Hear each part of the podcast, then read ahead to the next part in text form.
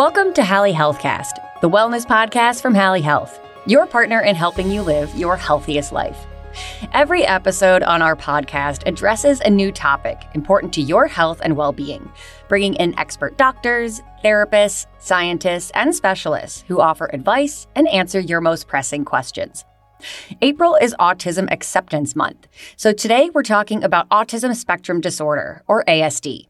Specifically, we'll be addressing advances in scientific research focused on treatment, care, and learning more about ASD. Here with us is researcher and professor Sheeba Arnold.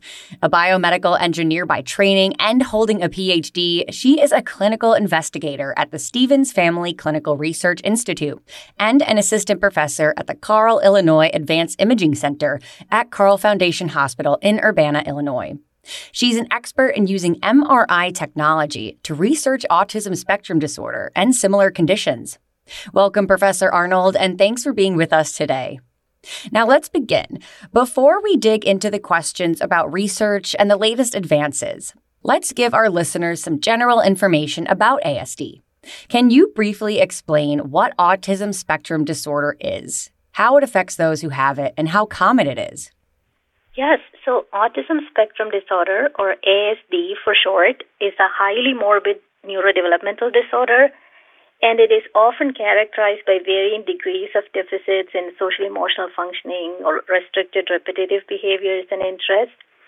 Although ASD can be a lifelong disorder, the good news is that treatments and services can improve people's symptoms and ability to function. Um, regarding prevalence, it is increasingly becoming prevalent. Depending on epidemiological surveys conducted in the United States since 2000, the latest prevalence is estimated to be 1 in 44 youth in the general population. I have to add, um, although the numbers sound a little um, grim, the rise in prevalence is mostly due to increased recognition of ASD in intellectually capable populations. Thank you, Professor Arnold, for that insight and thorough explanation. I'm wondering if you can also tell us a little bit about your personal connection to autism spectrum disorder. Yes, I'll give you two reasons for my personal connection. The first one is that I started my career at the Kennedy Krieger Institute, which is a very special place that's dedicated to improving the lives of children and young adults on the spectrum. And this experience gave me very early on a mental shift that those with disabilities, disabilities can be turned to abilities. And the second reason is that years later, when I started as a researcher at the Alan and Lorraine Bressler Clinical and Research Program for ASD at Mass General Hospital, I was actually parenting a child with ASD. Well, thank you for sharing that. Now, we'll start talking about all the scientific research that's happening focused on ASD. Before we get into your own work and the latest discoveries, can you tell us a little about the history of autism spectrum disorder in terms of what scientists have known over the years? Yes, so the clinical presentation of ASD is highly heterogeneous, as you know. So, when developmentally expected social demands exceed uh, limited capacities, symptoms hurt the patient's ability to function properly in school or work or other areas of life. Presence of psychopathologies complicate the matter. So, there is a lot of phenotypic heterogeneity, as you can imagine, and the conditions that overlap with autism generally fall into classic medical problems such as epilepsy, gastrointestinal issues, or developmental diagnosis, or speech delays, or other mental health conditions, and so forth. So, to answer your question on, on the history, I'll give you a brief overview. So we, we know that autism has been around for a while, right? In fact, over a century. It was initially described in 1911 by a German psychiatrist named Eugen Bleuler. He used the term to encompass severe cases of schizophrenia in which patients possess childlike desires. The word autism maintained this meaning for 50 more years until it was entirely reversed in the 60s. The diagnosis of autism flipped from symptoms of excessive fantasies to complete lack of unconscious symbolic life. A 1943 report from Leo Kanner played an important role in this shifting perspective. The report was titled Autistic Disturbances of Affective Contact and described 11 child case studies. Kanner described autistic traits as inability to relate to others, social withdrawal, and abnormal language development. Scanner was one of the first to distinguish between childhood schizophrenia and autism, supporting the greater social change. It was Hans Asperger who discovered the autistic continuum. Asperger and his colleagues at the University of Vienna discovered that autism was a lifelong condition that encompassed a very wide variety of clinical presentations. Another person who has done some seminal research into autism is Isabel Rapin, who was a faculty at the Albert Einstein College of Medicine from 1958 to 2012. Dr. Rapin advocated early educational intervention for autistic children with a focus on their abilities, not their disabilities. She also popularized the term autism spectrum disorder. The level of impairments has a wide range in ASD, and depending on the intellectual capability, the person can be further classified as low functioning or high functioning. High functioning autism means individuals are intellectually capable, have necessary language skills to communicate, and are socially curious. I have to say this classification is purely based on IQ, and often people who are labeled high functioning have invisible yet profound difficulties, and people who are on the low functioning often have hidden talents. When paired with the right therapeutic strategies, these individuals can reach their true potential and lead healthier lives. And for your question on um, unknowns about ASD, there are several because ASD is highly complex and heterogeneous. We know it's a spectrum disorder, and although there are a lot of unknowns, Evidence demonstrating the role of genetics in ASD is growing with approximately 80% heritability reported. Well, thank you for that great explanation. Now, I want our listeners to, of course, learn more about your own research. First, can you tell us a little bit about your background and expertise? Yes, so I'm a biomedical engineer by training, and my work uses magnetic resonance imaging as a tool to bridge medicine with engineering and for clinical translation. My research is focused on identifying regions of interest in the brain for therapeutic intervention. And as you know, the associated psychopathologies as well as the combination and severity of symptoms are heterogeneous in ASD. One of the brain regions that have started to emerge in ASD is the cerebellum. So my research focus in a nutshell is to use MRI as a tool to probe the structure and function of cerebellum in ASD. So impressive, Professor Arnold. And now, within the last couple years, I understand that you've embarked on even more groundbreaking research right here in central Illinois with a state of the art MRI. Some of our listeners might have heard of it. It's the 7 Tesla MRI scanner, or what we'll simply call the 7T. Can you tell us a bit about the 7T and why it's such an important piece of technology? So I work at the Carle, Illinois Advanced Imaging Center, which is home to the Siemens Magnetom 7T MRI. It is one out of 14 7T MRI machines in the United States and the only 7T in the state of Illinois. This 7T acquisition is made possible by a partnership between the Stephens Family Clinical Research Institute at Carle and the University of Illinois. And what the technology allows is the ability to push spatial resolution. So we can see tiny structures of the human body with much better contrast and exquisite detail, which can open doors to a whole host of clinical research applications. Incredible. You know, with your brilliant mind and this amazing piece of technology, I can only imagine the discoveries that await and how many patients will benefit from them. Now, can you tell us about your current research, both with the 7T and other equipment focused on autism spectrum disorder?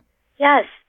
Compared to lower field strength such as 1.5T or 3T, visualizing tumors or microhemorrhages, multiple sclerosis lesions, locating seizure origin sites in people with drug-resistant focal epilepsy are all made better with 7T MRI.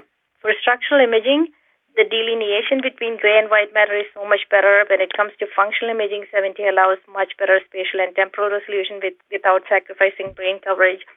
So this brings this underrepresented regions such as cerebellum and spinal cord to be included in the picture, allowing researchers like us to see areas in the central nervous system never seen before with MRI. The end goal of making an impact on the way patients receive treatments and therapies are so much more feasible with 7T compared to lower field strength. Beautiful. And if I could ask, what are the most promising or even just surprising things you found in your research so far? I can tell you about how the cerebellum found me while I was a researcher at the McGovern Institute for Brain Research. So, when we study brain function in ASD, we sometimes have a very clear notion on what parts of the brain we should study. So instead of following this brain region driven approach, I ran a data driven analysis asking which parts of the brain have the most abnormal patterns of other brain areas saved. And this approach gave us a simple, powerful result. Only the cerebellum survived our statistical threshold. So the regions that stood out were hard to interpret at first sight. I took these results to a postdoctoral researcher at the labs of John Gabrieli and Jeremy Schmahmann at the time, David Xavier Guell, and he was working on something seminal at the time in functional mapping of the cerebellum. So when Xavier pointed out that these regions are associated with the non-motor roles of the cerebellum, including working memory, language, and social and emotional processing, the data fell into place and made sense. The results were soon published in Brain Connectivity, and even after three years, it remains as one of the most read papers of the journal. This work has also landed me on a small research grant from the National Institute of Mental Health. Oh my gosh, incredible, promising, uplifting. There are so many words to describe the research you're doing and the opportunity it has to help so many people with autism spectrum disorder in the future. Now, I know you're not the only scientist out there researching ASD. Can you tell us about some of the other research going on in labs all over the world? What have been the most exciting advances or discoveries lately? And what do they tell us about ASD and caring for those who have it? Yes, that's a great question. The American Academy of Pediatrics recommends that all children be screened for autism. So, one research study along the theme of early detection that I would like to highlight is a large study by researchers at Columbia University Mailman School of Public Health and the Norwegian National Institute of Public Health, which was published last month in the Journal of Molecular Psychiatry. This study has identified molecular signatures of gestational information linked to be the risk of developing ASD, which provide insights into abnormal brain development, which could eventually lead to a test to screen for ASD at birth.